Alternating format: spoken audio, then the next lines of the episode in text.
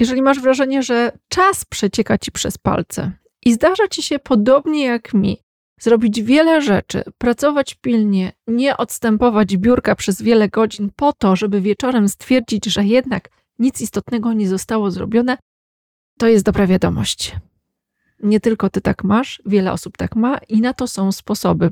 A w dzisiejszym podcaście pokażę, jak je zastosować w praktyce, żeby ogarnąć chaos w projektach i zadaniach.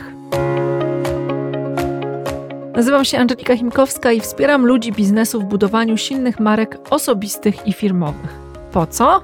Bo dzięki silnej marce zdobywasz większą widoczność wśród swoich odbiorców, a dając wartość, generujesz pozytywny wpływ.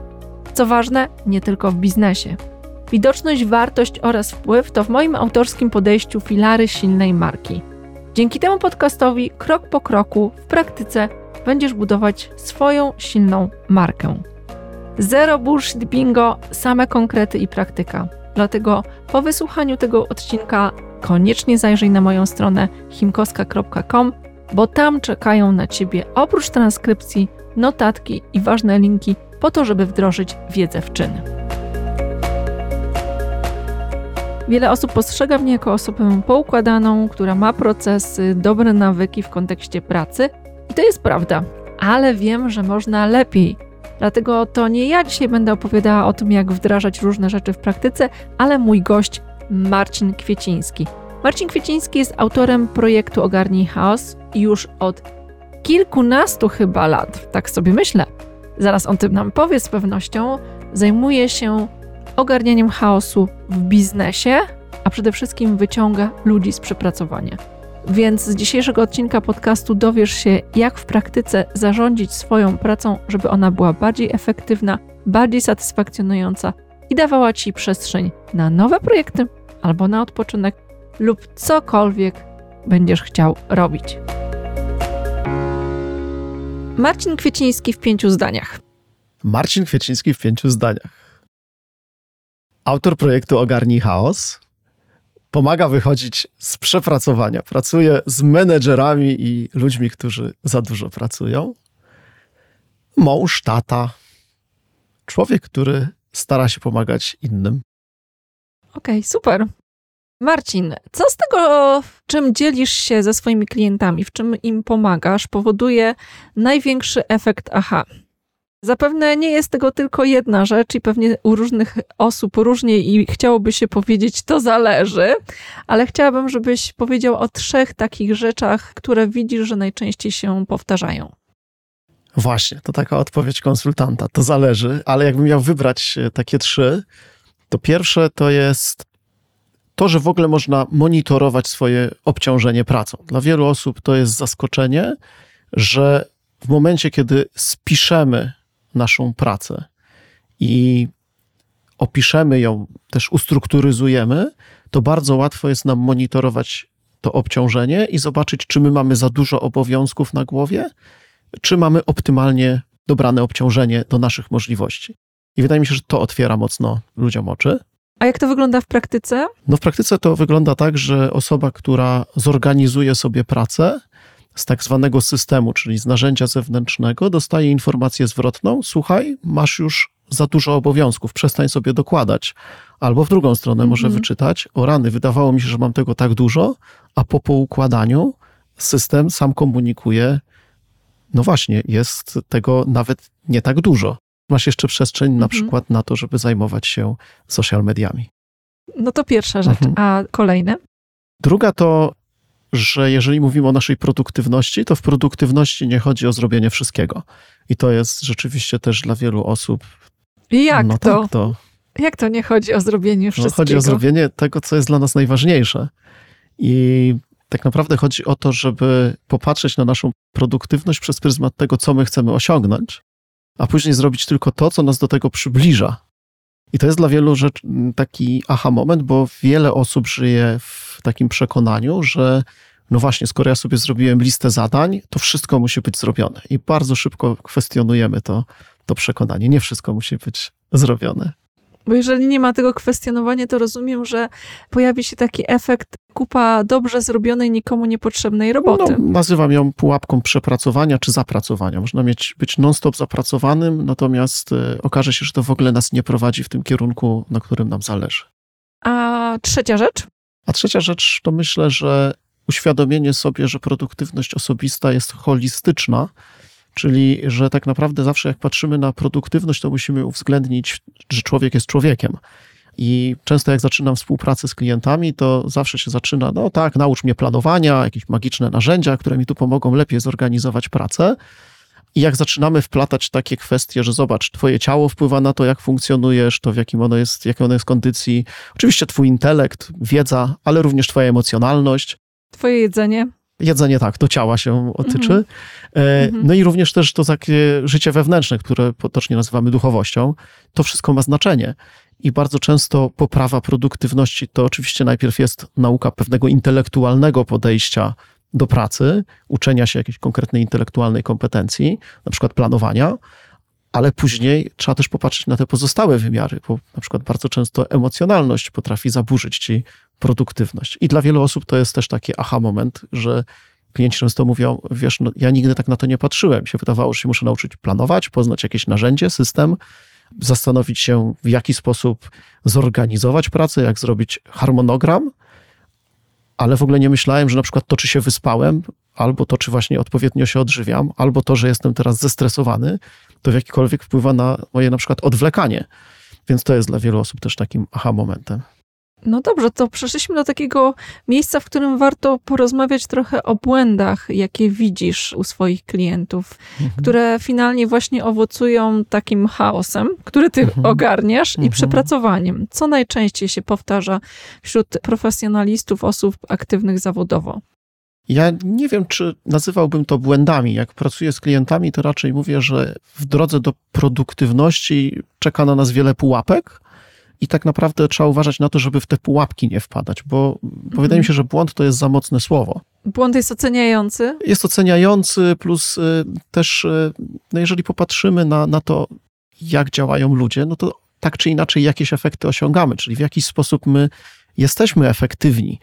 Ja też często pracuję z ludźmi, którzy już doskonale umieją pracować, bo to są, mhm. nie wiem, top menedżerowie w organizacjach, to są wysokiej klasy specjaliści, no osoby, które nie są na początku kariery, więc oni mają jakieś swoje działające nawyki i też historia ich biznesu, ich działania jakby w życiu też pokazuje, że, że mają efekty, więc y, ciężko tutaj powiedzieć, popełniasz jakiś błąd. No, zbudowałeś ogromną organizację i popełniasz błąd, tak? To, mhm. Więc dlatego ja mówię, że czasem są też koszty tego osiągania i pewne pułapki, które zdarza nam się wpadać. No to pełna zgoda, biorę to pułapki. Mhm. To trochę mnie odbarcza, jeżeli chodzi o poczucie winy, także powiedz o tych pułapkach, które są na nas zastawiane i w które wpadamy. Ja myślę, że bardzo częstą pułapką w ogóle przy organizacji własnej pracy to jest to, że my nie wyznaczamy granic tej pracy. Czyli mówiąc tak bardzo wprost, pragmatycznie, nie mówimy sobie, ile godzin będziemy pracować w tygodniu wręcz nie podejmujemy decyzji. Trochę czasami zostawiając to na zasadzie takiego rozmycia, że no jak będzie trzeba, to trochę dociągniemy gdzieś po godzinach, nadrobimy w weekend. Nie mamy takiej decyzji, ile moja praca ma zajmować miejsca w moim życiu.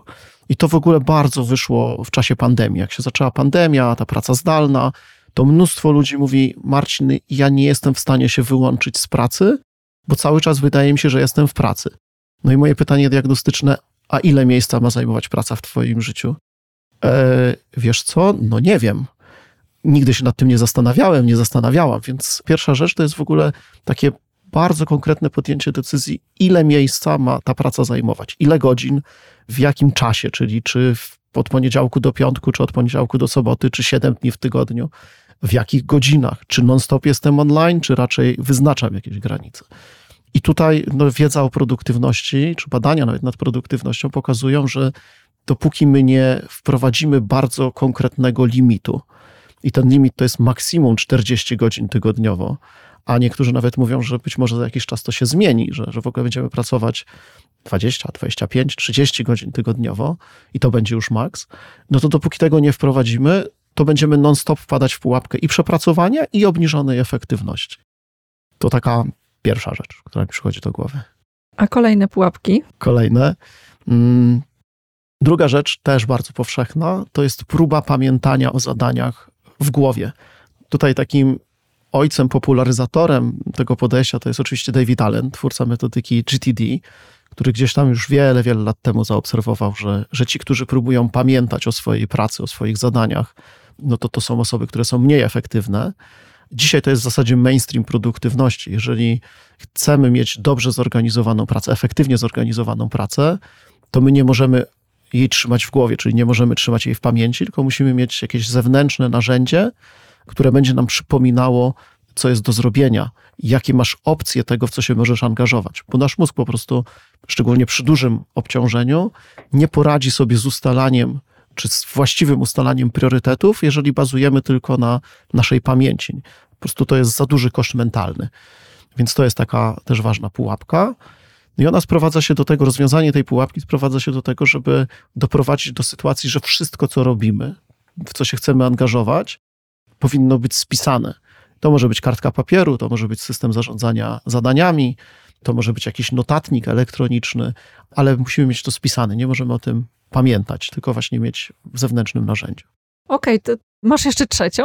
Wiesz co, wydaje mi się, że trzecia to jest pułapka właśnie ta związana z zapracowaniem, czyli nie mam czasu się zatrzymać i pomyśleć, a wręcz uważam, że czas spędzony na myśleniu, na refleksji jest czasem straconym.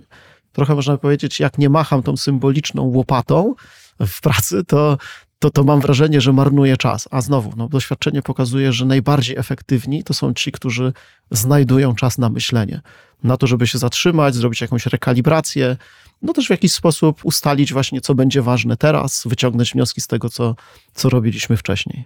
Okej. Okay. Słuchaj, no to dobre przejście do tego, żeby pomyśleć, e, mówiliśmy o błędach, o pułapkach, a dobre nawyki. Jakie dobre nawyki ty wprowadzasz do życia swoich klientów i jakie dobre nawyki widzisz u tych, którzy właśnie są efektywni, a nie przepracowani? No właśnie, to dobre nawyki będą powiązane trochę z, z unikaniem tych pułapek. W ogarni chaos my uczymy się czegoś, co się nazywa baza produktywności. To jest takie pięć podstawowych nawyków, ale tak naprawdę też technik, które zaczynamy później stosować nawykowo, właśnie po to, żeby mieć właściwie ułożoną pracę. W taki sposób, że co ja rozumiem przez w ogóle właściwie rozumiana praca. To jest tak zorganizowana praca, że z jednej strony osiągamy to, na czym nam zależy, czyli produkujemy rezultaty, do których dążymy, i z drugiej strony też nie wpadamy w to nadmierne przeciążenie pracą, czyli osiągamy to bez popadania w przepracowanie. I jeżeli tutaj mówimy o tych technikach, to pierwsza to jest prowadzenie czegoś, co nazywamy rejestr aktywnych przedsięwzięć, czyli absolutnie wszystkich wylistowanych zobowiązań, które my na siebie wzięliśmy, jeszcze poukładanych w taki sposób, że one są podzielone na mniejsze zadania. Czyli można powiedzieć, klient, który ma ten tak zwany RAP, czyli rejestr aktywnych przedsięwzięć, jak na dłoni widzi wszystkie swoje zobowiązania. I tutaj narzędziowo to jest jakby rzecz wtórna. To może być prosty plik Excelowy, to akurat ja często pokazuję na OneNote, czyli takim notatniku elektronicznym. Miałem klientów, którzy to implementowali na papierze, po prostu w formie notatnika.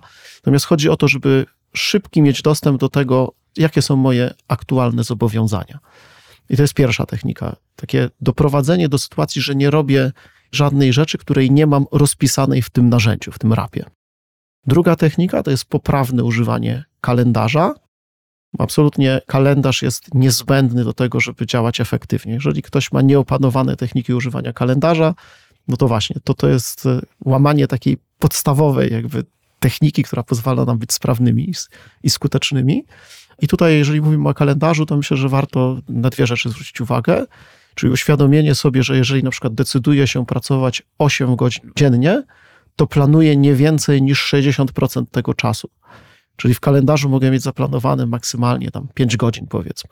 Zostawiam mhm. sobie czas wolny, niezaplanowany, i to wcale nie znaczy, że ja tam nie będę pracować.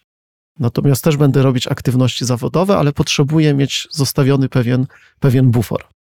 I druga, myślę też ważna taka kwestia dotycząca kalendarza, myślę, że ona będzie ważna szczególnie w pracy na przykład nad naszą obecnością w social media, no to jest, że w kalendarzu nie planujemy tylko spotkań, ale również planujemy pracę własną, taką pracę w skupieniu, jakieś napisanie tekstów, y, to, że ja przysiądę i wymyślę na przykład, co umieszczę w tych social mediach, to, że rozpiszę sobie jakiś scenariusz na kilka tygodni, to, że później będę konfigurować to narzędzie, gdzie będę wstawiać te, te swoje posty, czy na Facebooka, czy na LinkedIna.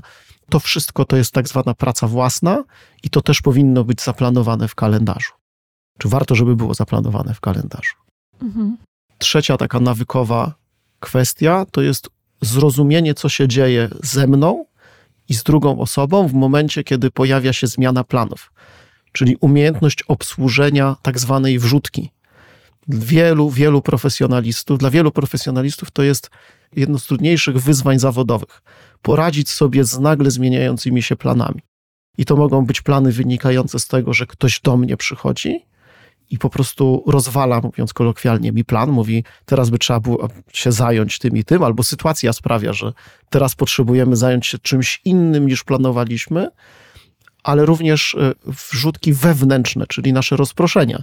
Chcę usiąść, napisać wpisy, na przykład przygotować sobie teksty na bloga czy, czy do social mediów i robię wszystko, tylko nie to, bo jestem non-stop rozproszony.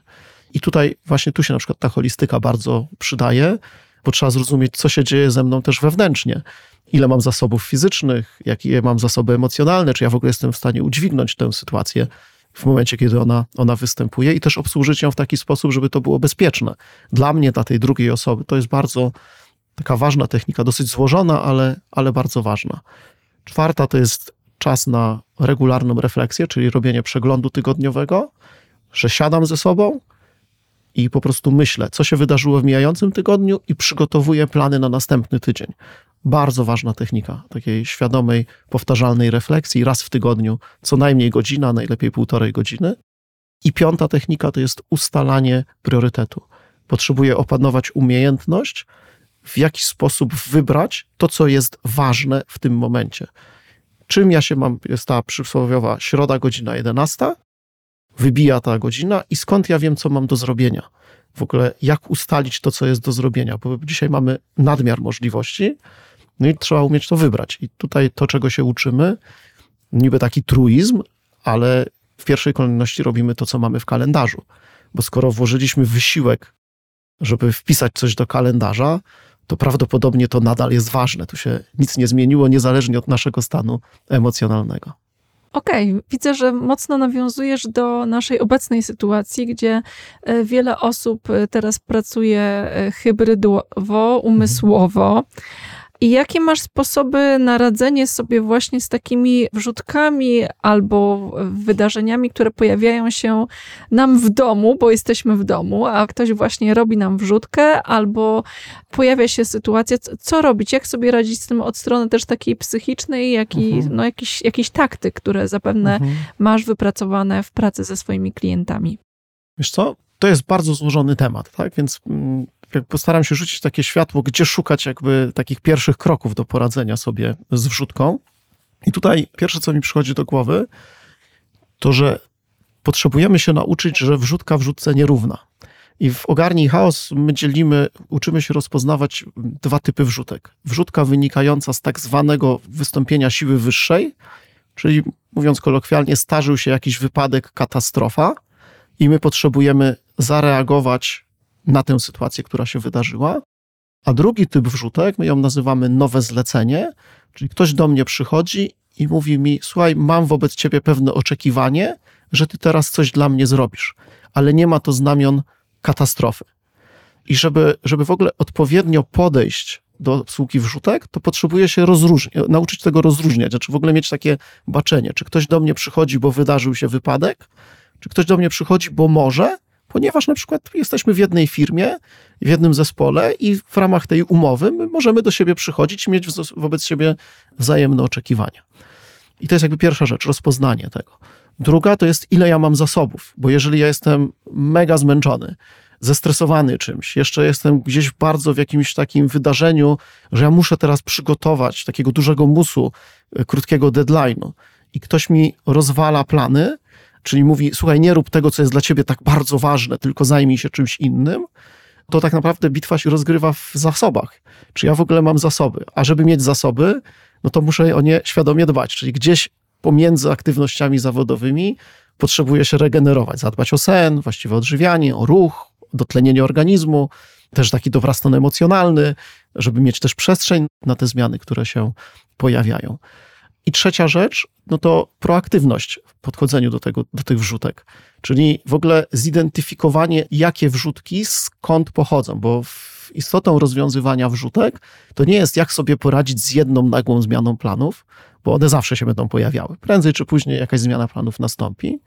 Natomiast z identyfikowaniem tak zwanych wzorców wrzutek, czyli zauważeniem, że w moim życiu czy w mojej pracy powtarzają się pewne wzorce. Ktoś regularnie w podobny sposób oczekuje ode mnie zmiany planów. Jeżeli temu się przyjrzymy, no to możemy wprowadzić nowe zasady współpracy. W pracy to na przykład będzie wynegocjowanie sobie takiej pozycji, że na przykład raz w tygodniu przyjrzymy się naszym wspólnym zobowiązaniom, żeby one nas nie zaskakiwały.